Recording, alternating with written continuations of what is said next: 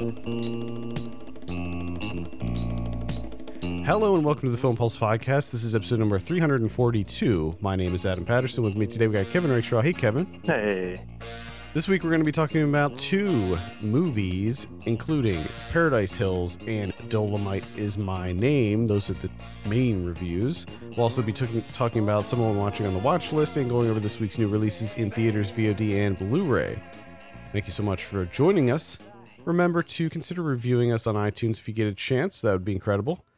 A couple housekeeping bits to go over. We got four podcasts dropping this week. Four. So the first part of the Halloween episode came out on Monday, so that's already out. It's on this feed, so you can give that a listen if you haven't yet.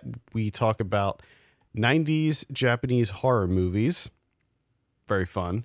And then this episode will be dropping on Wednesday.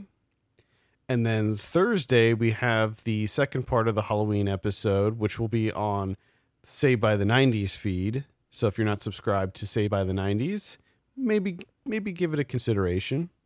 And we also have a brand new Ryan Watches movie for Halloween that's coming out on Thursday as well. We have him watch a horror movie, a modern horror movie, like a brand new horror movie almost. Yeah. So we'll see if he likes that. And that's we it. We learned something. Yeah. We learned we learned something about our friend Ryan. We- Yeah, we did. We do. th- We're always learning from about Ryan, but this this this week we definitely learned something interesting. Um, we I also have a new video review up on our YouTube channel, which you can access from the website or Film Pulse Vids is the name. The so I took a look at Phantasmagoria 2 A Puzzle of Flesh, which was a sequel to a game uh Phantasmagoria, which was a game that I really loved when I was younger. It's a point and click adventure game. Came out in 1995 and I decided I never played the sequel. So I was like, "You know what? I'm going to do it." I picked it up on Steam on that was on sale for like just a couple dollars like several years ago. So I I bought it then, but I just never played it until now. And I decided to make a video about it. It's so that's that was fun. That game is pretty ridiculous. So you should definitely consider giving that a look on our YouTube channel. With that, I think we can jump into our first review. Maybe we should do Paradise Hills first and then and, and then end it on Dolomite. Paradise Hills is directed by Alice Waddington. I have a synopsis here. Uma is a teen girl who wakes up in an apparently idyllic school for young ladies to reform rebel girls. Great cast in this. It's got Emma Roberts, Danielle Macdonald, Awkwafina, uh, Milla Jovovich. And uh it was uh, Eiza Gonzalez. Yes, that's the other one. That's who I was forgetting. Apologies. Uh, so Kevin, you have a review for this up on the site right now, so I'll I'll start this off. The first thing I'll say about Paradise Hills is the the, the first thing that grabs you with this mo- movie right off the bat is the visuals. Now, Alice Waddington directed the short film. She directed a short film a couple of years ago called Disco Inferno. It was this really great black and white short that mm, but I think both of us I think it's safe to say that both of us really loved the the visual style of that short. Mm-hmm. And this movie it's it's very different. I mean, Disco Inferno was this kind of black and white very old school looking picture and this is sort of sort of the polar opposite in a lot of ways. It's super bright, colorful, uh these really intricate sets and costumes and the way that the the hair and makeup is done in this it's all very ornate and just sort of dripping with color there's lots of flowers everywhere i'm sure that you were really Oh pleased yeah, buddy. pleased to Oh, see the uh intricate gardens on display here Oh man. Great great gardens. I mean, great flower movie. No doubt. so it takes place in this kind of dystopian future and Emma Roberts is is the lead. She wakes up in this mm, sort of weird home for girls that they're trying to deprogram them and it all seems fine at first but as these things usually go there's there's some darkness there's some darkness lying under the surface and mm-hmm. although i really loved the the visuals and i really loved the cast in this uh, i was left a little bit disappointed overall just because uh, I don't think there was much here as far as the narrative. I just didn't feel like there was anything new or unique going on. It felt like a young adult novel adaptation to me. Like it just felt like mm-hmm. a very cookie cutter YA movie. And at the end of the day, I just was not really invested in this in this story. And I, I had some other problems with it, but let's get your initial thoughts, Kevin. What did you think of Paradise Hills? I'm pretty much, you know, step step and step with you. I mean, you're right. The first thing that grabs you is it just it looks fantastic. I mean, I was completely struck by just the, the world building here. You know, the location, the way that it's, you know, the set decorations, the sets themselves, the costuming, you know, everything. It's just it's phenomenal, right? And it's just it's unfortunate because like you, the narrative for me and and the script is is kind of it's kind of rudimentary, where it's just kind of surface level, right? And it just it feels like there's this huge disconnect in the amount of like attention to detail that went into creating this world, and you know just everything about it, the decorating of it, the the gardens, you know, it's like every little thing, right? Seems perfectly placed and thought out. And then the narrative is just kind of like, eh, it's just it's kind of this basic thing, and we just kind of go through it. And then there does seem to be like they try this twist at the end, right? Which seems like there's this long build up to this, you know, inevitable twist. But then the twist comes, and it feels like they just like rush through it, just to be like, okay, let's just get this over with. It's just, it, it, you know, I, I felt like we could have had more, more development in that narrative, and I think this would have worked out a lot better. Because the way it stands now for me is that you have these two, you know, it's at odds with itself. Is like a lot of the filmmaking aspects of it, I think, are phenomenal, and then like the narrative part of it, I'm just like, uh, yeah, I. It's, eh. I thought that everything felt rushed to me. The the the character development, the just how she wakes up on this island and then you're just sort of thrown in and they very quickly introduce these characters and all of a sudden it seems like they're all like s- sisters and everything just seems to happen so fast in this movie that I felt like they didn't devote enough time to letting us get to know these characters and see their friendship develop over time and maybe mm-hmm. maybe even show more of the the day-to-day inner workings of how this facility functions and yeah the i also found the editing to be a little bit sporadic as well there were certain cuts that were made that felt off to me like characters in different positions and just it didn't seem very consistent. And overall, I was just left feeling like we needed a little bit more detail in regards to the characters and this very specific time and place, which, like you said, is there's a great amount of world building happening here, but I just felt like everything was so uh, kinetic. It was just like I, I needed some time to uh, unpack the characters and and the place. Yeah, I think it, it definitely could have used uh, some more development. Definitely like a little bit more uh, complexity in the script because the script is really like even a lot of the dialogue.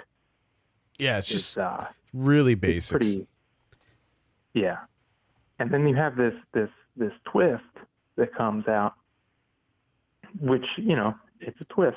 It gets you, but there's even less development there. Like uh, I mean, it's pretty much it's it's gone as fast as it's introduced, and then there's just alliances made that make no sense. And I don't understand what's motivating these people that I've just introduced to. And then the next thing you know, it's over. You're probably not going to believe me, but I called the twist like at the very, very beginning. I was like, "Oh, this is this is going to be." You? I was a little bit off.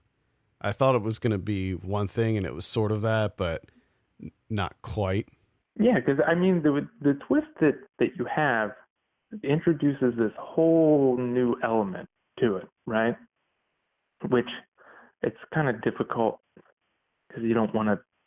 I don't want to spoil it, but it, it it introduces a whole new element that wasn't really there in the beginning, right? Which Mhm. makes it it makes it more complicated, and you know it makes it far more interesting. But again, there's really no exploration of that at all. It's just it seems like it's just kind of added because why not? Let's do it. Yeah, wh- when the twist occurs, it's so close to the end of the movie that they just there's nothing much more to work with there in regards to the runtime. So by the time the twist occurs, there's really no time for you to ruminate on it before the movie's over. And then there's there's like another thing that happens after that that's even more kind of out there and Yeah. and I thought that, that was kind of interesting too, where they went after the initial twist. But again, that's that wasn't something that they really spent No, spent a lot of time on either. No, because essentially you have this movie broken into, let's say, like, you know, these numbers aren't scientific or anything, but let's say it's like a, a, a 80-20 split. There's a 80% of this movie is what it is, is them, you know, these women in this school, whatever. And then there's the, it's like 10% of the first twist, and then another 10% of the thing that happens after that, that which you said is, it's kind of interesting, but it's just like the the the balancing of this is just really off because that 80% that you spend is just you know what's happening. They pretty much set it out that you know these these young women are being molded into you know someone else's image, you know what they would like them to be, and we do that for 80% of the movie. And then you have these two other things that are interesting where he's just he's just kind of introduced and then left behind, and we're done. Yeah. I think it, I think it would have been more effective, and I hate doing this, uh, giving recommendations about what a movie should have been, but I'm gonna do it anyway. The I think it would have been better if they would like drip feed us more hints about what's happening, what's really going on on this island, and give us just a little bit, like just smaller, just small breadcrumbs sprinkled in throughout, you know, that initial eighty percent that you mentioned. Yeah, That way, and that way, by the time the the twist did occur, we would we would already be prepared for it. We would already know some of the backstory, and it wouldn't feel as rushed. might work, might not work. Who knows? We'll never know. But again, I like for me, the filmmaking aspects of this, coupled with what I saw in Disco Inferno, I'm still very excited to see what she does in the future. It's just the the script for this movie is, eh, it was it was okay. I'm 100% on board with you there. I'm I'm still gonna seek out her next project, and I think there certainly is enough here for me to maybe even I would I would even say I give it a light recommend just just for That's the where I'm at. just for the visuals alone because it's Yeah. and I mean, just in the sense that, I mean, how many movies have we seen that are this dystopian future where they're all kind of, the production design is all kind of the same? It's all sterile, it's all clinical. You know, it's just clean white rooms or it's just like an absolute hellscape. You know, like this is this is something bigger. It's something more grandiose. It actually has color. Thank God. Just some fucking color. it's Yeah. nice to see. And I just wanted a little bit more with these characters too, because I liked all the characters and I just wanted to spend some Yeah. more time getting to know them. So Yeah, and I mean, I definitely love the, like we've already said, the world building.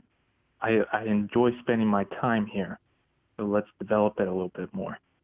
should be noted that there are three writing credits on this. Brian DeLeeuw, Nacho Vigalondo, and Allison or uh, and Alice Waddington is credited with the screen story. I'm not sure what that means. Well, it, it, from what I gathered from the the credits, is like her and I can't remember the other woman's name. For some reason, she's not on the IMDb credits, but she's in the credits of the movie. They came up with the original story, and then Brian and Nacho did the wrote the screenplay. Got it. Which seems odd. It just seems kind of odd. It's very, it's a very woman-centered film to have two guys be the ones that write the screenplay. I don't know if that's a funding thing, but it just seems a bit off. I'm not sure if that plays a. a if I don't know if it does a either. role in it's it. just or- on paper. On on paper, it seems odd. You know what I mean? It just seems weird. All right, so you gave this a six and a half in your review, uh, which again, Mm-hmm. which again is up on the site right now. You can give that a read. I'm gonna sit around a six on this one. All right, there And you that- go. That's Paradise Hills. That's in limited release right now, and that will be on VOD this week on Friday. All right, let's move on and talk about Dolomite is My Name. This is directed by Craig Brewer. I have a synopsis here. Eddie Murphy portrays real life legend Rudy Ray Moore, a comedy and rap pioneer who proved naysayers wrong when his hilarious, obscene kung fu fighting alter ego Dolomite became a 1970s blaxploitation phenomenon. Kevin, we'll start with, with you. What did you think of Dolomite is My Name? I loved it. It's a lot of fucking fun. So much fun. Fucking loved it. Loved me, it. me, It's kind of surprised. I loved it too. This is on Netflix, by the way. This is a Netflix film. I gotta say, so Dolomite is maybe my favorite black exploitation film of all time. I I'm a pretty big fan of black exploitation film, and when I first saw Dolomite, which was not too long ago, I actually wrote wrote an article back when I was doing Grindhouse Weekly. I wrote about Dolomite. This was ages ago, but uh, I I loved it back then. I watching this movie sort of reinvigorated my love for Dolomite, and I think that this this movie is the right way to do a biopic because it doesn't feel like it's your I mean, it is a biopic, but it doesn't feel like your kind of standard, No. boring, No. Paint by numbers and biopic. And it's pretty great how they do this because it's at once a biopic of Rudy Ray Moore, because you have him before he even has, you know, created the Dolomite character, right? So you have a little bit of it being just his life. Then you have the creation of the Dolomite character. And then you have them making the movie Dolomite, which actually doesn't happen until, you know, almost halfway through the movie. Mm-hmm.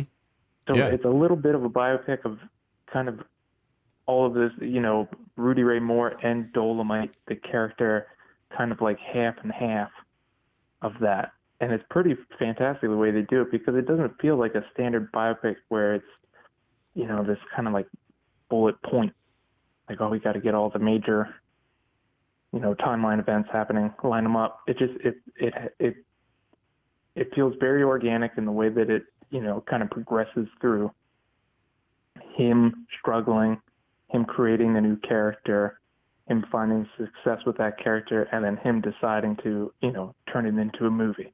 Mm-hmm. and it and it also doesn't have that kind of artificial like forced melodrama that a lot of biopics tend to have there's certainly conflict in this but it's all kept very tongue-in-cheek it's kept very light and it's it's a very funny movie like really Yeah. funny surprisingly funny and i think that that's largely due to the cast which holy crap what a cast in this let me just give you the rundown here. Obviously, we have Eddie Murphy, we have Keegan Michael Key, Mike Epps, Craig Robinson, Tituss Burgess, uh, Da'Vine Joy, Randolph, Cody Smith McPhee, Snoop Dogg, T.I. is in there, which Which uh, I- was I hilarious. I didn't know that. I didn't know that until just now. Who did he play? How did I miss T.I. completely? he was I don't know who T.I. was. he was like the he was the one was it a record producer no i can't remember if he was one of the f- the film producers or one of the record uh, he was i'm pretty sure one of the record producers he had like a beard it, it didn't it barely looked like him at all i was like oh my god that's Okay. T.I. Good. Good. Uh, Because I was hoping, I was, I was like, how do I not know that T.I. was in this movie? yeah and then you have wesley Okay. snipes in there as D'Urville, who was the yeah, he's so great. he was the director of of the film Dolomite, and oh my god, Wesley Snipes, he brought it in this. He was so good. Oh Love man, just great performances across the board. I, I like what Mike Epps is doing right now. Like Mike Epps, I feel like he's having a little bit of a renaissance with the movies that he's working on. Like he was he was in the last black man in san francisco and he was great in that. He was in uncle drew and he was great in that. He's just been really killing it with uh, his roles that he's choosing lately and of course i feel like this is a big comeback for eddie murphy who's been out of the game a little bit Yeah, I mean, it's the perfect role for him.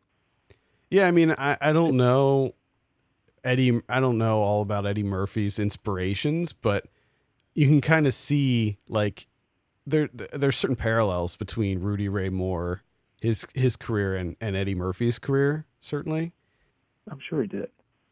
It's just, and like you said, there's not this, there's not a, a forced melodrama in there, but I will say that it effortlessly has a, like a great amount of heart in this, where it doesn't come off as like forced or inauthentic, or you know, where it's just kind of, I don't know what the word, what the word I'm trying to think of for it, but it just it feels like it it's there and Jesus Christ, I can't think of words.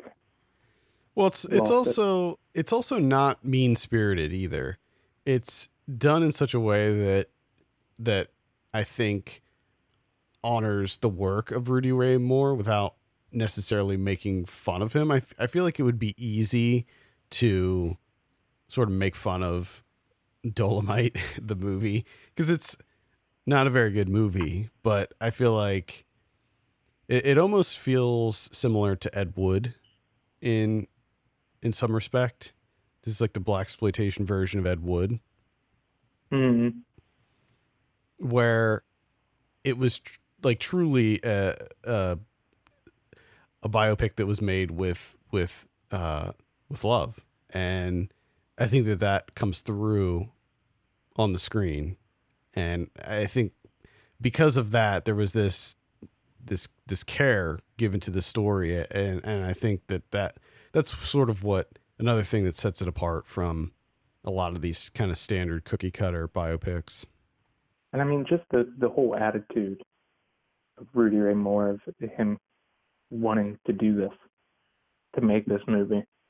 I just there's a lot of great scenes. I think one of my favorite is when you know D'Urville shows up on their their studios, and he's kind of surveying everything. He's just like Jesus Christ, this is ridiculous. And Rudy Ray Moore, uh, you know Eddie Murphy just goes off on him about ego and everything. Yeah, yeah. It's a it- The, it's it's an underdog just story getting too. together. Yeah, just a group of misfits just deciding like, you know what, fuck it, let's make our own movie. They, no one's going to hire us to be in movies. Even if you do have, you know, an immense amount of talent, you know, being African American, you, you, your your options are limited. Right. I do love that they put in the clips from the actual movie at, at the end too. Mhm. Like, I think a lot of people probably haven't seen Dolomite, so including those things, I think will make people seek out that movie, and maybe it will make them seek out some some of these other '70s black exploitation so. movies. Well, and I also hope that it's you know to to look at more Rudy Ray Moore stuff because even as as great as Dolomite is, his um what he plays Goldie in uh the Monkey Hustle. Oh my goodness. It's just so outlandish. I mean, you should see his outfits in that movie. It's insane. it's so ridiculous. And it's him and Yaphet Kotto. Are you kidding me? Like That's a Oh. duo. Oh man, i- i- is it ever? it, it, it's funny because you know this this movie's coming out and it's kind of putting putting black exploitation in the spotlight a little bit and I th- there's been you know these these listicles popping up of like top 10 black exploitation movies. And the one that I saw somebody tweet I, I can't even remember what site it was on but it was like listing all, all the movies that were listed were from like the 2000s and it was like soul plane and stuff like that. I'm just like oh one of them was pootie tang and i'm just like Oh no that does not are you kidding me Yeah, ridiculous dude, I mean, there's there's so many titles from back in that time. It's just so many, and I hope that because I think we have seen that like in the last couple of years. I think you've seen a number of these getting re-released, oh yeah like Petey Wheatstraw, you know, hmm and stuff like that. yeah uh arrow put know, out and, and, and who knows how many the hell that came out back then that we, we don't even know about. right You know, they just yeah have they never made it this far. yeah i mean a lot some of them could even be lost you know lost Yeah. lost in time unfortunately but there, there's a lot of companies like arrow that's putting out uh, arrow vinegar syndrome they're they're putting they're re- re-releasing a lot of these like willie dynamite uh, just came out on arrow a few months ago and there so there's there's definitely still plenty of places that you can see a lot of these black exploitation uh, films. And i'm hoping that we'll see we'll start to see more of these get restored and and released because i think that it is an important uh, era of cinema. So yeah uh, definitely check out dolomite is my name. Let's go ahead and give it a score. Um i didn't really think about this. Uh i don't know. I'm, I'm at like an eight on this I'm right there with you. And I did learn something from this movie, which I didn't realize that the director of photography for Dolomite is the son of Josef von Sternberg. oh really Just in, yeah, it's just insane to me. huh Just insane. i didn't know that either how about that Uh, I love it. Oh, the the so Craig Brewer, who directed Dolomite is my name, is he's doing Coming to America, the new Coming to America. Okay. Uh, that could be that could be interesting because that has Eddie Murphy, James Earl Jones, and Wesley Snipes, Leslie Jones. Arsenio Hall. I'm Look at worried. Tracy Morgan. I'm excited, but I'm also worried. Yeah, I mean, I I, love that movie. so do I. And I I. don't think we need another one. I don't think so either. Yeah, I don't. I don't know if we need another one either. So But I'll gladly watch it. Yeah, he also did Black Snake Moan and Hustle and Flow. Black Snake Moan, man, I forgot about that movie. That was I the movie up one point in time. that was an, 2006. it was an inter- interesting movie. Uh, all- all- right, that is Dolomite is my name. Check it out on Netflix. It's well worth your time. So I just I didn't realize the movie he did after that is the Footloose remake, Yeah, 2011. I purposely didn't All right. mention that. All right there. That's interesting. All right, let's talk about some of what we're watching on the watch list. Uh, I have a ton of stuff, so maybe I should kick it off. Oh boy, Yeah, do it. I saw Get greener. I saw Greener Grass. This is directed by Jocelyn uh, DeBoer and Dawn Luebbe. Uh, apologies if I'm mispronouncing those names. I probably am. This is a very strange comedy that takes place in this kind of modern suburbia. It's like a suburban nightmare scenario where all of the adult characters have braces and they don't drive cars. They drive around in golf carts. And it focuses on these two two friends played by the the directors. And their seemingly perfect lives are sort of crumbling around them and it is so absurd and bizarre and incredible I think a lot of people won't like it just because of how strange it is, but it was right up my alley. I, I really, really, really enjoyed this movie. It's you should probably give it a look. Yes, I I I want to see this very badly. It is on VOD right now, so you can, Oh, uh, oh boy. yeah, you can you can see it on VOD. Uh, it has like Be- Beck Bennett is in it. He plays one of the husbands, and he gets this new pool cleaner for their pool that uses uh, like oxygenized water or something, and instead of chlorine, so the water's so clean you can drink it. And he so like through the whole movie, he's just drinking pool water, and he's making ice pops out of the pool water.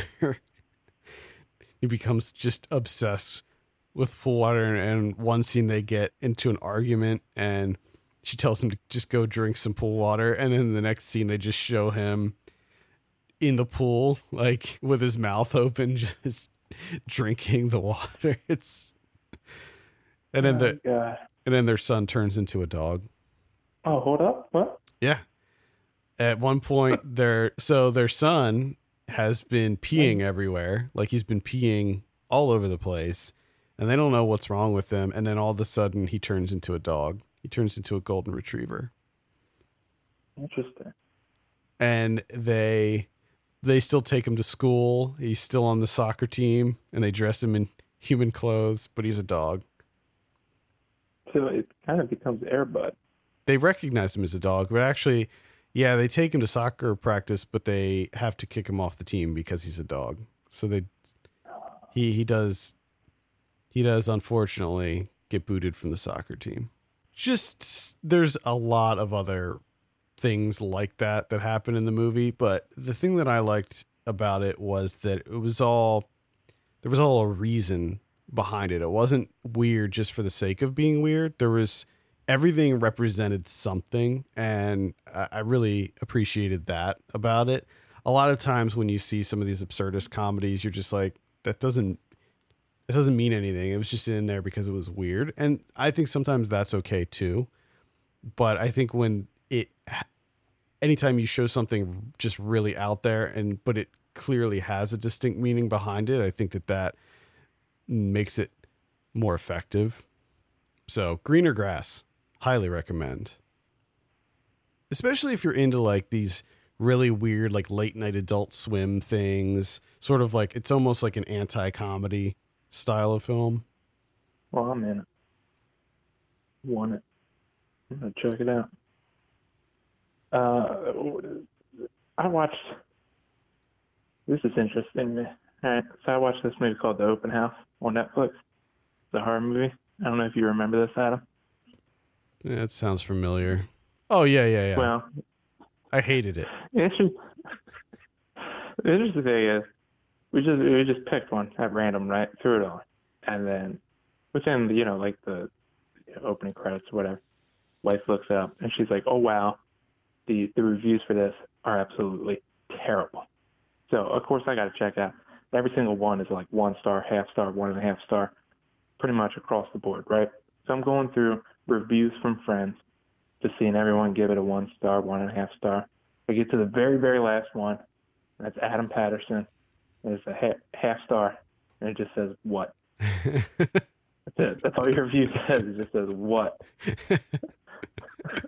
so I'm, I'm seriously like three minutes into this movie, and I'm just like, oh yeah, this is gonna be fucking great. I can't wait to see what the fuck is going on in this movie. So this is kind of kind of bizarre in that there's not a really interesting thing. the way their their the kid's father dies at the beginning, and then like they can't handle it, so they go to live in this like her sister's cabin in the woods or something that they're trying to sell. They have to leave, you know, every Sunday or whatever for the open house. That's it. That's the only thing they have to do. And I love that the kid, like after the first open house, points out that open houses are kind of weird. You just let a bunch of people in here, no one checks anything, and you just leave. It's kind of weird. You're like, oh shit, yeah, stuff is gonna happen, right? But it's all kind of, you know, small scale spooky stuff. You know, creaking doors, hot water heater going off, you know, that kind of stuff where you're like, okay, what's what's happening here? Is someone in the house or is it just an old house? Like what what's going on? Well, the interesting thing is is that pretty much everything that you see is a red herring. It doesn't really mean anything, except for a couple of small bits here and there.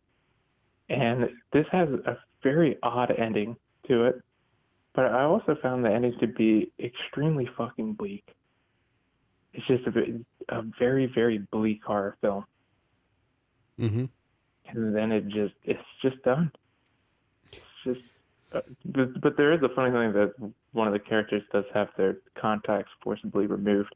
Yeah. Which just seems very, seems very strange. I remember that scene. And, I, and it seems like they were really they were really excited about having this because up until that point, there's numerous times throughout the movie where they make it a point of him being like, "Oh, he's wearing his glasses. Oh, now he's got his contacts back in. Oh, he's got he's got the glasses on. Oh, the con he's putting his contacts in." so I don't know. It just seems very odd. To, it, it kind of felt like for them that was like a centerpiece of the movie. It's just just a really odd thing to have to kind of be like a highlight of your movie because they have you know camera straight on his face while the person's just like you know what before I do the thing I'm gonna do I'm gonna take your contacts out and then he goes goes ahead and they show the whole thing and just taking those contacts out it's just just so strange to me mm. oh god and that's the open house on Netflix. That's a Netflix original, if I remember correctly. Yeah, I think you're right. It shows. It shows. It's not a good movie, but at the same time, I'm not. I'm not understanding all you guys giving it one star and one and a half star. Like it's not that bad. It's a two star. I gave it a. I gave it a half. I, I really. Yeah, and I, don't understand what. I think I don't it was. understand what you are with this. What? Like I, it's pretty straightforward. Like why are you confused? Uh, I think um, I don't think I was confused. I think I was the contact thing. No, I think I was angered by the ending. I don't even remember what happens at the end, but I remember. Can I can I say if if anyone's going to watch the open house, just stop listening for like a couple minutes, just... right? Because I'm gonna spoil it. And this is why I actually kind of like this movie because it kind of surprised me, and it's really fucking bleak in that there actually is a guy in the house and he kills fucking everyone, and that's it. Which I just let like, there's no happy ending. Everyone fucking dies, and then he goes to another open house, and that's the end of the movie. He fucking killed everyone for and, no reason. You have no idea why. He just killed them. Yeah, I that's think it. I think maybe that was the problem that I that I had with it. It was that I just didn't see the point of any of it. I didn't that's understand life. why it that's existed. Sometimes a random guy just fucking kills you and your life's over. That's it. Yeah, that's true. Unfortunately. Yeah, it's fucking bleak. Uh, I saw Zombieland Double Tap. Uh, It's pretty good. it was it? Yeah. I was not hearing good things. It also feels like a movie that we don't need. I don't know if we necessarily need it. I'd say if you liked if you liked the first Zombieland, this is more of the same. Like it's just Okay. these four characters who are inherently likable characters. These are good these are good characters. I like spending time with these characters and you just get to spend more time with them. There were a couple really funny moments like there's a a, a sequence when they meet their doppelgangers basically and uh, Mhm. Thomas Middleditch plays the Jesse Eisenberg doppelganger and it's just such a perfect it's such a perfect match and I, I really enjoyed that scene. Luke Wilson plays the Woody Harrelson doppelganger, and so uh, that I really enjoyed. There's a really great like post credits sequence with Bill Murray, and the rest of it is it's fine. Like there's nothing, there's really nothing for me to say about it one way or the other. It's just another Zombieland movie that came too late. I think if this sequel happened a year, uh, you know, like three years after the original instead of maybe eight, uh, would have been more successful. I also, I also think that that awful TV show that Amazon tried to make out of this sort of hurt. what? Yeah, they they tried to make a Zombieland TV show. They made a pilot. Huh. Yeah, like years ago, Amazon did this thing where they produced like five or six pilots and then they had people like vote on them or something. And I don't I don't remember any of the other ones and I don't remember if any of them really got any traction, but Zombieland was one of them and it was so horrendous. It was the same characters, right? It was it was the same characters, but they recast everyone. And that was their big mistake. Like you can make a Zombieland TV show, but don't have it be the same characters because it's it's these Yeah. specific actors that make the characters. Yeah, exactly. So you had like these this these no name people portraying these characters, and it just didn't work, and it was horrible. And I feel like that hurt the franchise big time. And maybe that's Yeah, why uh, maybe that's why the sequel ended up not happening for eight years.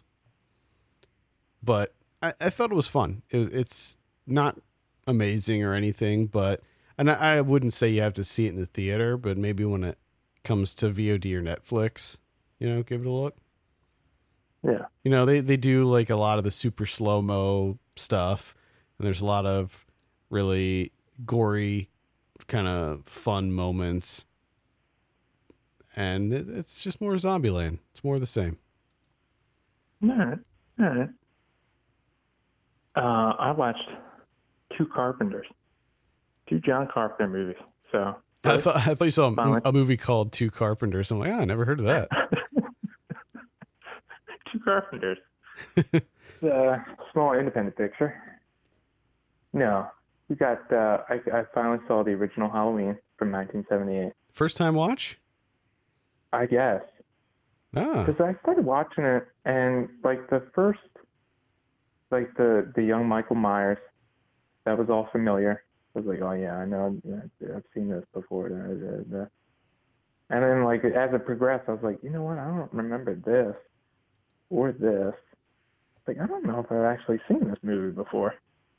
So if I have, it, it's been fucking ages that I just don't I don't remember it at all, except for the opening. But uh, Halloween is pretty phenomenal. Music's fantastic. The breathing, I thought was that got a little annoying. Always hearing him fucking breathing. Like, how do you know he's? How do you not know he's there? He's breathing so fucking loud all the time. And then, uh, you know, like towards the end when she finally has to, you know, fight Mike Myers, which he's fucking terrible with a knife. He's just fucking so inept. Well, he's- he's got that mask on, you know, so he doesn't he doesn't really have his peripheral vision in that. He's been doing such a great. She's sitting target. She's just sitting there. I don't know what the fuck his problem is. He was doing so well, so well throughout the night. I mean, he started off what three for three. I mean, Mhm. four for four if you count the dog. I mean, he's rolling. He's in a groove. And then I don't know what the I don't know if he got the yips or what towards the end, but she's just sitting there twice. Once she's just standing in the room. The other time she's just sitting there on the couch, and he just he fucking bungles it because he's just pathetic. He's so fucking awful at what he does. Because not only does he fuck it up, but he gets like she stops him, has the knife, and she's like, you know what? I don't like holding this knife. Got to check on these kids. Let me put the knife beside Michael Myers. Let me put it right beside him. That way I know where it is. I'll go check on the kids. So he comes back with the knife, obviously. And then she does the fucking same thing again. Yeah, but you got to remember, Kevin, this is before the days of the slasher. You know, there's there's there's no no rules here in 1978. There's no, there's no rules, but at the same time, I like, it's just put the knife somewhere else. Like it, it, he can still get it back, but I, you don't have to put, put it next to him. Like, here's your knife, buddy. Here's your knife in case you wake back up. There it is. But I did like it. Don't get me wrong. I enjoyed it. It just it is funny to me that like watching it and kind of thinking to myself like this like this is the thing that became a franchise. Like this is good as a one and done. It seems like. Yeah, it it definitely it became a hit franchise. Yeah, it's just weird. that it was like the, that. that. We Well- well, I think- turn that into a thing. Well, I think what happened was the popularity of Halloween caused the the bo- the slasher boom, and after that, they were like, "Well, we got to make more of these." yeah, Brandon's got back Yeah, because I do love how there's just like they don't really explain anything, which I love. It's like the the doctor just shows up. He's somehow out. No one cares that he got out, which is weird. Like even the people out there, are like, oh, whatever, dude. He's he's out. He's gone. Big fucking deal. the doctor's fucking losing it, and for some reason he's getting blamed, but he had nothing to do with it. And of course he's like trying to tell everyone like he's just pure fucking evil. He just wants to kill everybody, and you're just like, what? Why though?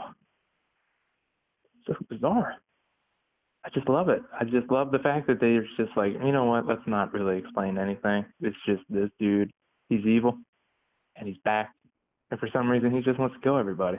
Why not? that's one thing I liked about the the new one because they did away with all of the the lore and all the backstory and stuff that they were basically forced to develop over the many sequels that this had. Yeah. it's just like no one cares. No one cares that this guy got out. I mean, for some reason, everyone's, you know, his doctor's been saying that he's pure evil. He just wants to kill, and no one cares. Just like whatever, dude. Shut up. Like, why the fuck did you let him out? And he's like, I, I didn't. I wasn't even here. The hell. But the, the other one that I do this too much time on Halloween. The other one I saw was in the Mouth of Madness, which is much much better movie. 1994, John Carpenter. This movie is just fucking insane, and I love it. Uh, yeah, I think it's probably one of the best Lovecraftian films ever made. It's so ridiculous, and it's just incredible. Like I did, I don't know, I had no idea where it was going. I was just, I was baffled, baffled and befuddled, but in a good way. At every turn, it just kept, you know, just kept getting better. This is this is one of these movies that I can just wa- rewatch over and over again. It's just, it's- I love it. Mm-hmm. It's just it's wild to me that like this isn't the John Carpenter movie. Like when you talk about John Carpenter movies, this really doesn't seem to come up as much now. Obviously, the other ones are pretty fucking big, yeah, so it kind of makes sense. Yeah. But like this movie's just as fucking good. I love Carpenter movies. I think even even John Carpenter's like lesser films all have just something special about them. Yeah. I, I just I think I I wish he would just make more movies. I just want him to make so many more movies. Yeah, he's he's making music, playing video games. That's Yeah, all he wants his. I was just gonna say. Yeah, I know he's busy I- doing music and video games, but I, you know, I would probably do the same thing. yeah, Like, I made a, I made, I made a bunch of fucking great movies. You know what? I'm just gonna spend my time playing video games. Why not? I, I I think he's the type of dude where if the right project comes across his desk too, that he would be willing to to do it. I just think at this point he can just be picky, you know. Yeah, he's got games to play too. He's got stuff to do. I, The oh, games keep coming out. the game the games keep coming out. I love that he's a gamer. I think it's the, one of the best pieces of trivia about John Carpenter. And he like tweets about video games and stuff too. He's Yeah, Right. like no, he's like a he's he's in the games. He's like legit. I love it. I love it. Uh, I saw Girl on the Third Floor. This is directed by Travis Stevens, who, for longtime listeners of the show, he was he was on the show a while back. I think it was around South by Southwest one year. He was uh, pushing the movie Starry Eyes, which he produced. Great movie, by the way. This is his directorial debut. He he's produced a lot of really great movies, uh, and this this time he's he's actually directing. This is a haunted house movie, which I love haunted house movies, and it's kind of a it's kind of an interesting. I wouldn't say it's an interesting twist on the haunted house movie, but it's just a really s- a solid backbone of a, a haunted house movie. You it stars CM Punk, the WWE wrestler. I don't know if he's still wrestling or not. I don't. I'm not. I don't follow wrestling too much, but so you have CM Punk as this guy who moves into this this old house in this small town and he's going to fix up the house and he's going to start a new life with his wife who is pregnant. And he gets there early to start work on rehabilitating this house and it starts out as like the money pit basically where he's just trying to do these projects and everything is going wrong. Like he tries to fix this plumbing issue in the kitchen and like breaks open a pipe and all this like black shit sprays all over him. This like slime. And there's this like very uh semen like substance that it just looks like jizz that's coming out of basically every orifice of this house like all the outlets and stuff any anything that has a hole in the house you see this like white gross stuff Oh. oozing out of. And things start to get weird. There's this young woman who starts showing up on the property and she she seduces him and he like a idiot sleeps with her. And then she keeps coming around over and over again and it sort of escalates from there. I'm not going to give too much away but things are not going out right in this house. And i think that it was a good debut. All of the effects are practical to my knowledge. So there's lots of blood and guts and ooze and a lot of really good makeup effects being used. It's a pretty gross movie. Uh almost has an evil dead one or two vibe to it and i appreciated that uh the performances are sort of middle of the road, not great.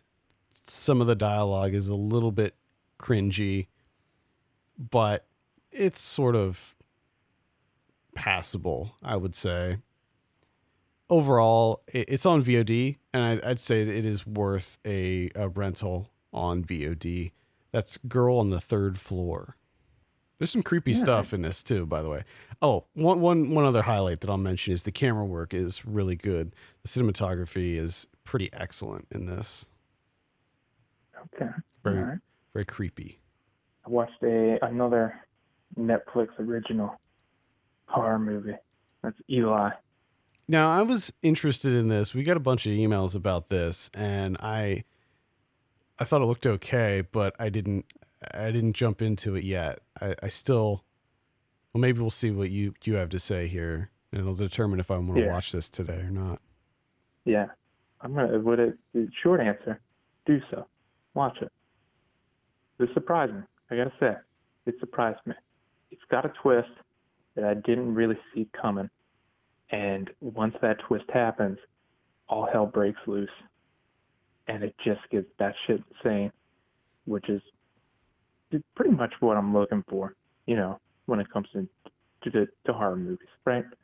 Especially ones like these where it's a very long build up. Uh, so what it concerns is this boy Eli. He has a rare audio, autoimmune disorder, right? He's a bubble boy. He's allergic to everything on the outside. Okay, so, so right parents, right there, we know that you're into it because you love Bubble Boy movies. I look anytime anything with you know kids and bubbles, right? Mm-hmm. Because I mean, immediately your first thought is, well, what's going on there? True. You know? There's curiosity right off the bat. Okay. So his parents, they're frustrated. They want to help this kid. So they go to this like ridiculous facility, this medical facility, this doctor that does this aggressive, uh, experimental, like genetic mutation type therapy thing, right? And she says, you know, I can save him. I saved everybody. Just costs you a shit ton of money. You got to come out to this. You know, we retrofitted it. A clean house. So he gets there and he's going through the treatments. Of course, they tell him, you know, treatments are going to be, they're going to wreak havoc on your body. It's going to be rough for you, but you just got to persevere. So he gets there and he starts seeing some stuff. So it's kind of this like haunted house type deal. And then it just becomes something completely different and just catches you. It caught me off guard. I didn't see it coming. I thought it was maybe, you know, with you and your Paradise Hills thing, you're going to be, you know, five minutes in, you're going to be, I know what it is. These autoimmune disorder horror movies all end the same, and you're going to figure it out. But, I mean, it gets, uh, it gets pretty ridiculous. And I like movies. I'm, I'm starting to find that I like horror movies that, that end badly. Hmm. Okay. I don't, I don't hate them and that the evil wins, and the evil just goes off to do more. And it's like, okay, I gotcha. And you're saying, you're just you're saying specifically when evil wins proper, not like, oh, here's a twist at the very end. You know, Michael Myers is still alive or whatever, right? Yes. No. When it wins, when it it, it you know it wins outright and fairly. It just you couldn't conquer it. It's evil. It isn't fucking movies. I like those sometimes too. There was a uh, Hulu Into the Dark that I watched recently. That that happens. And I yeah, liked, I yeah. if that. you had if you had that in the original Halloween, it would be like stop giving the knife back to this motherfucker because he's gonna stab you in the face. And the second time, maybe even the first time, he would have stabbed her right in the face. She would have died, who knows what happened to the kids? And then he just left. You know, that's the end of the movie. Mm-hmm. Mm-hmm. All right. Uh, that's Eli. That's on Netflix. The last one I'll mention is a horror movie that is, uh, like you said, it is a one that doesn't have a happy ending. That's called Portals. This is a anthology horror title that's in the same vein as all horror anthologies, really. But it's it's from the same team that brought us the VHS movies and Southbound. Uh, okay. Bl- uh, Bloody Disgusting is produced it. So this is uh, directed by you have segments directed by Greg Hale, Liam O'Donnell, Eduardo Sanchez, and uh, Timo Tjahjanto. And you know, I'm, I'm a big fan of Timo's work. Eduardo Sanchez, you know, he did Blair Witch. So, you know, you got some you got some heavy hitters behind this, but man, was this a disappointment. Holy crap. This might have been one of the worst of these uh, horror anthologies that I've seen in quite a while. It's it's terrible. It's really bad. It's more of a sci-fi horror uh, story. Basically, it's about these scientists who are up in this space station and they create a man-made black hole And when they make this man-made black hole, it causes a a global blackout. All the power goes mm-hmm. out across the entire world. And after the power comes back on, these rectangular portals start showing up. Millions of these rectangular portals show up all over the all over the world. And the anthology part of it is you have segments about specific interactions with this portal. So, for instance, the Timo one is about these two sisters in Jakarta who are in a parking garage, and one of the portals shows up in the parking garage, and they sort of like hypnotize you and, and kind of beckon you to go into the portal. It's never explicitly uh, said or explained what the portals are, what they want, who they choose to like hypnotize, because some people don't get hypnotized by them. It's the the rules are never clearly defined. They're they just these black portals that show up. Some people go in them, some people don't. It's not very interesting. The Timo one was probably the the best one, I guess, but even that one was not great. The best part about that is the fact that it was um, all just a single take shot. It was it was one one continuous uh, take, Mm. and so the you know it was fine, I guess, but overall it is pretty pretty boring, like very dull. The, these portals are are pretty lame, actually, just uh, black rectangles. Some people go in them, some people don't. And also the weird thing about this is the the structure. So you know, you normally with with a movie with a, an anthology film, you have a wraparound that that occurs in the beginning and the end, and then sometimes in the middle, right? In this, you have two wraparounds. So you have one wraparound that starts, which is like this mockumentary thing that's just terrible. It's just awful. Then you have wraparound, a second wraparound that occurs, and then you go into the first segment. Then you go back to wraparound two. Then you go into the second segment. Then you finish the second wraparound. Then the credits happen. Then it does the first wraparound and finishes that. Then more credits happen. It's it's it's it doesn't. It's so it's structured in such a weird way, and it's not good. Like that doesn't work.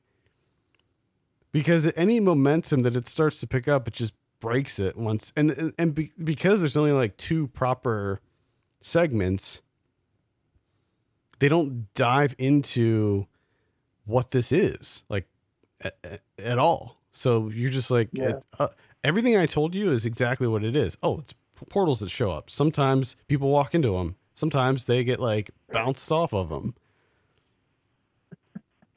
It's it's ridiculous. I don't know why, but it sounds hilarious. I, yeah, describing that. I, I I can't recommend I, portals. I wish that I would. I hope that like out of the four, the one director, you know, the guy's like, you know what? For my short, they don't go into a portal. they just they do it as a normal day of work. That's it. I'm not I'm not even do. sure like ha, like who who directed what segment because there's really only two segments. There's four directors, and then I would I would assume that you had another director that did the second wraparound. And then the first wraparound, I don't know if they got a completely separate director for that, but the first wraparound is so bad. It's just like mockumentary style interviews. Hmm. Yeah, whatever. Mm. Portals, don't even waste your time, as Ryan would say. Don't even. Don't even. All right, let's take a look at what we have in theaters this week. We got Motherless Brooklyn. That's the Ed Norton directed noir. hmm I'm not so sure about this one. No, it does not sound good. I'm, not, I'm just not so sure. The whole Tourette's thing, I don't know, man. No. See that poster? Look at that poster. It's a rough poster. That poster tells you everything you need to know. Yep. We have Terminator Dark Fate. I, I Which I I didn't know what was happening. I mean, I'm gonna I'm gonna give it a look. I have no expectation. This Terminator, the Terminator franchise, has been letting me down since Part Three. So I have absolutely no expectations for this one. I think it's cool that they got Linda Hamilton to come back and reprise her role. That's that's cool. James Cameron's producing it. Yeah, yeah. Tim Miller directing. So, yeah, and you got Mackenzie Davis in there as well. I like her. So, it's got it's got a couple things going for it, but mm, it's, jury's still out on that one. Yeah, it's still Terminator. It is. But I mean, Terminator 2 is a classic. Yeah, but when did that happen? Long time ago. Long time ago. All right, we also have The Irishman coming out. This is going to be in theaters, so not on Netflix just yet. It's going to be on What? it's going to be on Netflix November 27th, I believe. Oh, So it's just in theaters. oh. Uh, we have Harriet. This is the Harriet Tubman biopic. Mm-hmm. We have Adopt a Highway, starring Ethan Hawke. Uh, is it? Please tell me it's about him adopting a highway and cleaning up a highway, and that's it. Nothing more. I don't think so. It's he was released. Says he's been released from prison after serving 21 years for a third strike conviction for possessing an ounce of marijuana. He finds a baby left in a dumpster. Yeah, Wow. All right then. and he decides. What? Well, hold on a second. Oh, it's directed by is yeah Logan Marshall Yeah. Green, written and directed by Logan Marshall Green. all right then. Interesting. Very strange that one. I had no idea. Nor did I, till just now. And that's pretty much it for theaters. VOD this week. On Tuesday, we have a horror movie called Door in the Woods. And then on Friday, we have Badland, which is a Western. We have The King on Netflix. That's the one with Timothy Chalamet. We have Paradise Hills. And that's pretty much it for VOD right. on Blu-ray. We have an American Werewolf in London. That's the Arrow Video Edition, the limited edition. We should have a review for that up already by the time you're listening to this, but it's a pretty busy week for me uh, with all these podcasts, so it's possible that it could be out later on in the week. Uh, one thing I will say about the American Werewolf in London Blu-ray is that it is absolutely f- packed, jam packed with bonus content. There's like a feature boy. feature length documentary in there, new interviews with John Landis. You got commentaries out the wazoo. I believe it's a new restoration too, so it looks gorgeous. Gorgeous. All right. Arrow is also putting out the Ring collection. This is a box set of Ring Zero, Ring, Ring Two, and Spiral.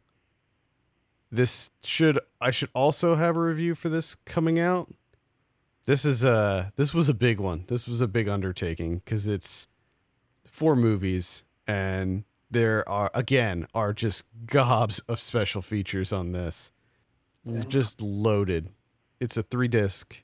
It's a three discer. Oh boy. Yeah. If you're a fan, Oh, of, if you're a fan of the original Ring movies, this is absolutely a must buy. We have the Blob from 1988.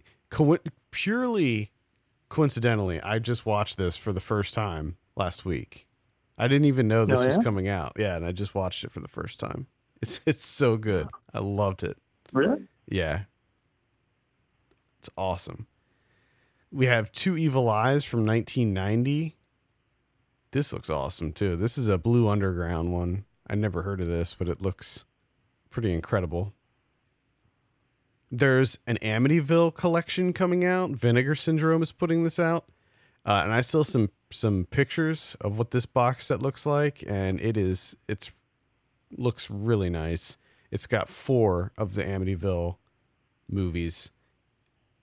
Amityville: The Evil Escapes, Amityville: It's About Time, Amityville: New Generation, and Amityville: Dollhouse.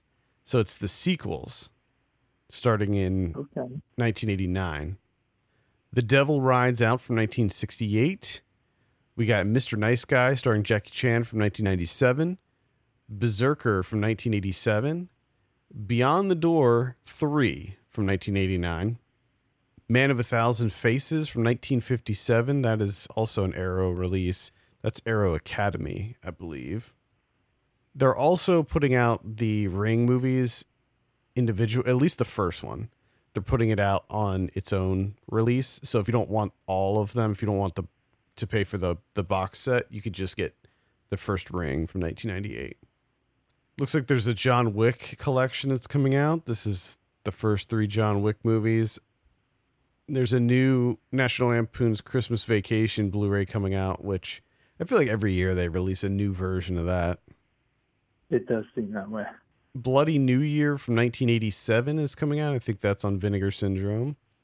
Jay Myself, the documentary from earlier this year. The Rise of Jordan Peterson, also documentary. That's pretty much it. What do we got on Criterion? We have two. We have two. Yeah. First one, unfortunately for them, is John Sayles' uh, Matewan from 1987. Uh, that's got Bonnie Prince Billy, Chris Cooper, David Strathairn, James Earl Jones, Mary McDonnell. You got two new documentaries on the making of the film, starring all those people and the director. New interview with the composer, short documentary. You know, all sorts of stuff. But the problem for Matewan is that it's coming out at the same time as the Godzilla box set, which seems kind of dis- disrespectful. yeah. I, I I feel like if you're Criterion, the Godzilla thing would be its own. You know, you would dedicate just the Godzilla box set, right, for a release date. Yep. You'd think so. you would think. So this is the Showa era films from 1954 to 1975.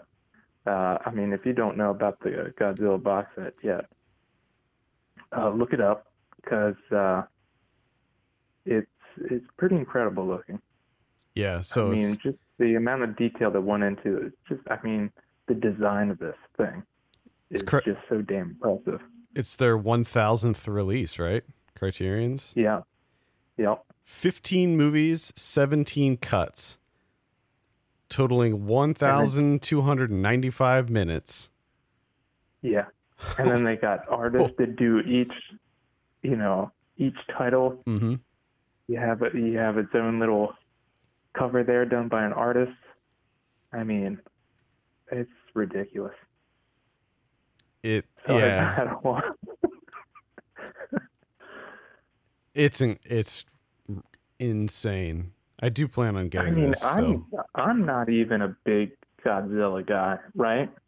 But just like when this was announced and I saw it, I'm just like, well, I guess I'll have to become a Godzilla guy. Like I just feel like I have to.